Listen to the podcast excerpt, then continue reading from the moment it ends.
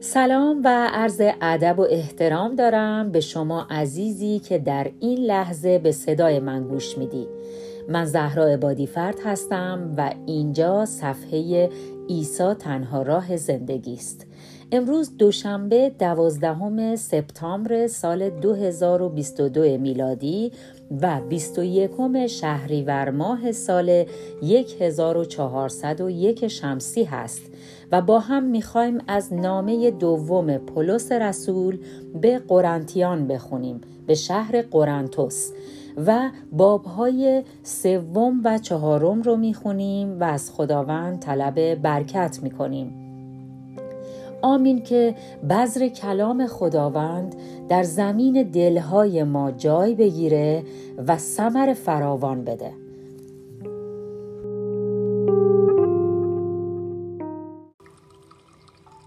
نامه دوم قرنتیان باب سوم. تنها معرفی نامه ما خود شما هستید. فکر نکنید ما نیز کم کم مانند معلمان دروغین شما می‌شویم که دوست دارند از خود تعریف کنند و با خود سفارش نامه های عریض و طویل بیاورند. تصور نمی کنم نیازی داشته باشید که کسی برای معرفی ما به شما نامه ای بنویسد. اینطور نیست. ما هم نیازی نداریم که از شما معرفی نامه بگیریم. تنها نامه ای که ما لازم داریم خود شما هستید. چون همه با دیدن دگرگونی های عمیقی که در شما پدید آمده است می توانند پی ببرند که چه خدمت بزرگی به شما کرده ایم. همه می توانند ببینند که شما نامه مسیح هستید نامه ای که ما نوشته ایم نه با قلم و جوهر بلکه به وسیله روح خدای زنده و نه روی لوحه سنگی بلکه بر دل انسان اما اگر جرأت می کنیم که چنین ادعاهایی درباره خودمان بکنیم علتش این است که به وسیله مسیح به خدا اعتماد کامل داریم. که او ما را یاری می دهد تا بتوانیم به ادعاهایمان نیز عمل کنیم. در غیر این صورت قادر نخواهیم بود با تکیه به نیروی خود کار با ارزشی برای خدا انجام دهیم.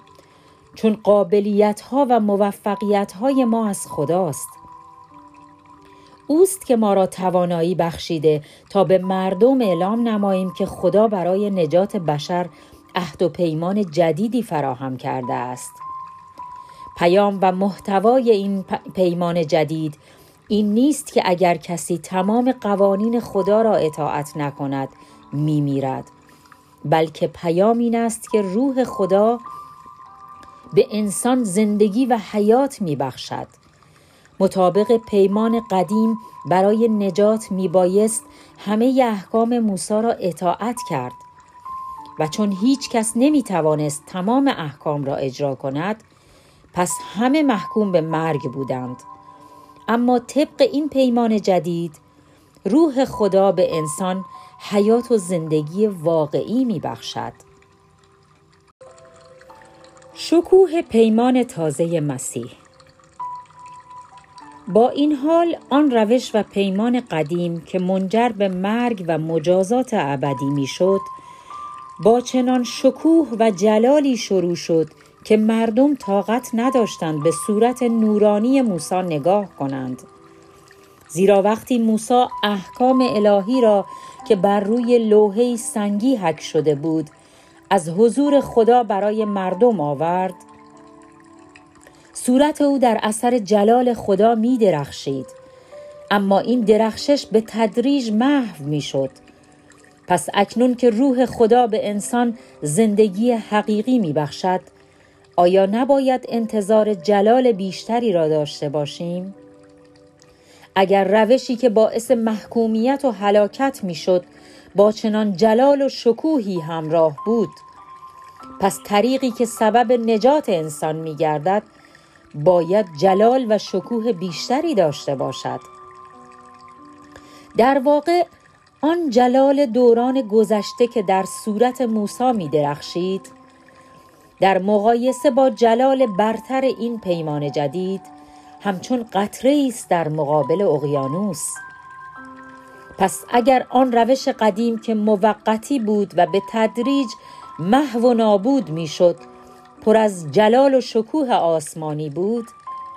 این راه جدید خدا برای نجات ما که همیشگی و جاودانی است قطعا بسیار با تر خواهد بود. با دلیری پیغام انجیل را موعظه می کنیم. پس چون می‌دانیم که این جلال نوین هیچگاه از بین نخواهد رفت پیغام انجیل را با نهایت دلیری و اطمینان موعظه می کنیم.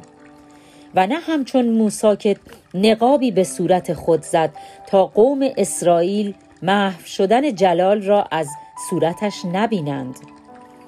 اما نه فقط صورت موسا پوشیده بود بلکه درک و فهم قوم او نیز زیر نقاب بود. و حتی امروز نیز که یهودیان کتاب آسمانی تورات را می‌خوانند گویی بر قلب و فکرشان نقابی قرار دارد و به همین علت نمی‌توانند به معنی واقعی تورات پی ببرند. این نقاب که مانع فهمیدن است فقط با ایمان آوردن به مسیح برداشته می شود بلی حتی امروز نیز وقتی یهودیان نوشته های موسا را می‌خوانند آن را درک نمی کنند و تصور می کنند که راه نجات همانا اطاعت از شریعت موساست.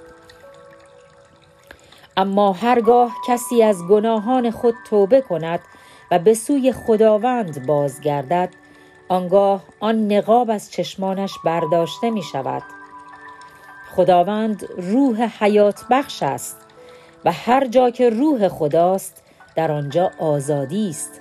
آزادی از تلاش و تقلا برای رسیدن به رستگاری از راه انجام تشریفات مذهبی. اما ما مسیحیان نقابی بر صورت خود نداریم و همچون آینه روشن و شفاف جلال خداوند را منعکس می کنیم و در اثر کاری که خداوند یعنی روح القدس در وجودمان انجام می دهد با جلالی روزافسون به تدریج شبیه او می شویم. آمین نامه دوم قرنتیان باب چهارم پیغام ما روشن است و به مردم روشنایی می بخشد. پس ما هرگز از این خدمت مهم دست نخواهیم کشید. زیرا خداست که از سر لطف ما را به چنین خدمتی گمارده تا پیغام انجیل او را به مردم برسانیم. ما سعی نداریم با حیله و نیرنگ مردم را به سوی مسیح هدایت کنیم. ما نمی‌خواهیم کسی را فریب دهیم. هیچگاه سعی نمی کنیم کسی را وادار نماییم که به تعالیمی که برخلاف کتاب مقدس است ایمان آورد.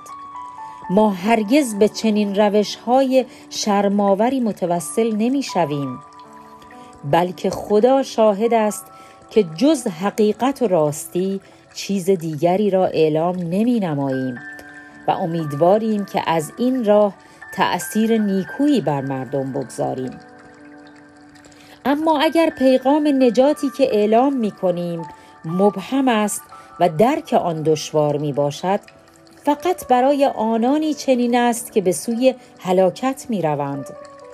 شیطان که حاکم این دنیای پر از گناه است چشمان این اشخاص بی ایمان را بسته است تا نتوانند نور پرجلال انجیل را ببینند و معنی پیغام ما را درباره جلال مسیح که چهره قابل رویت خدای نادیده است درک کنند. پیغام و وعظ ما نیز هیچگاه در تعریف از خودمان نبوده است بلکه در موعظه موعظه هایمان فقط به عیسی مسیح اشاره کرده ایم و او را به عنوان خداوند معرفی نموده ایم. تنها چیزی که درباره خودمان می‌گوییم این است که ما به خاطر فداکاری که مسیح بر روی صلیب کرد خدمتگزاران شما هستیم. زیرا همان خدایی که فرمود نور از میان تاریکی بدرخشید نور خود را در دلهای ما نیز تابید تا درک کنیم که این نور نور پرجلال اوست. که از چهره عیسی مسیح می درخشد. ما با مرگ روبرو می شویم تا شما به حیات جاوید برسید. اما این گنج گرانبها یعنی قدرت انجام این خدمت روحانی در ظرفهای نابود شدنی یعنی در بدنهای ضعیف ما قرار دارد تا همه بدانند که قدرت عظیم پیغام ما از سوی خداست نه از خودمان. زحمات از هر طرف بر ما فشار می آورند اما از پا در نمی آییم از مشکلاتی که برای ما پیش می آید دچار حیرت می شویم چون علت آن را درک نمی کنیم اما هیچگاه دلسرد نمی شویم و از خدمت خدا دست نمی کشیم. مردم ما را آزار می دهند اما خدا ما را هرگز تنها نمی گذارد. زمین می خوریم اما به یاری خدا باز بر می خیزیم و به پیش می رویم. همان گونه که مسیح با مرگ روبرو شد ما نیز همواره در خطر مرگ قرار داریم پس زنده بودن ما در واقع دلیلی است بر زنده بودن عیسی ولی به خاطر خدمت به خداوند جان ما همواره در خطر مرگ قرار دارد. اما این خود فرصتی است تا زنده بودن و قدرت مسیح را در بدنهای فانی خود نشان دهیم. ما به خاطر اعلام پیغام انجیل با مرگ روبرو می شویم. اما همین پیغام باعث شده است که شما زندگی جاوید را بیابید. زندگی موقتی و زندگی جاوید. کتاب آسمانی می‌فرماید چون ایمان دارم آن را به زبان میآورم. پس ما نیز چون همان ایمان را به خدا داریم با دلیری پیغام انجیل را اعلام می کنیم می‌دانیم همان خدا که خداوند ما عیسی را پس از مرگ زنده کرد ما را نیز مانند عیسی مسیح زنده خواهد کرد تا به همراه شما به حضور او ببرد. پس تمام زحماتی که متحمل می شویم همه به نفع شماست. به علاوه هرچه تعداد کسانی که در اثر تلاش و خدمات ما به مسیح ایمان میآورند بیشتر گردد عده بیشتری نیز خدا را به خاطر لطف و مهربانیش سپاس خواهند گفت و خداوند نیز بیشتر جلال خواهد یافت. از این روست که ما هرگز از خدمت به خدا دلسرد نمی‌شویم. با اینکه نیروی جسمی ما به تدریج از بین می رود اما نیروی باطنی ما روز به روز در خداوند فزونی می یابد. این مشکلات و رنجهای جزئی ما نیز سرانجام به سر خواهد آمد و باعث خواهد شد که زندگی جاوید با جلالی عظیم نصیب نصیبمان گردد که هرگز با آن زحمات قابل مقایسه نیست پس ما به آنچه که در مقابل چشمان ما قرار دارد یعنی به ناملایمات و مشکلات خود اهمیت نمی دهیم بلکه نگاه و توجه ما به خوشیهای آسمانی است که هنوز ندیده ایم. این زحمات به زودی تمام خواهند شد اما آن خوشیها تا ابد باقی خواهند ماند. آمین.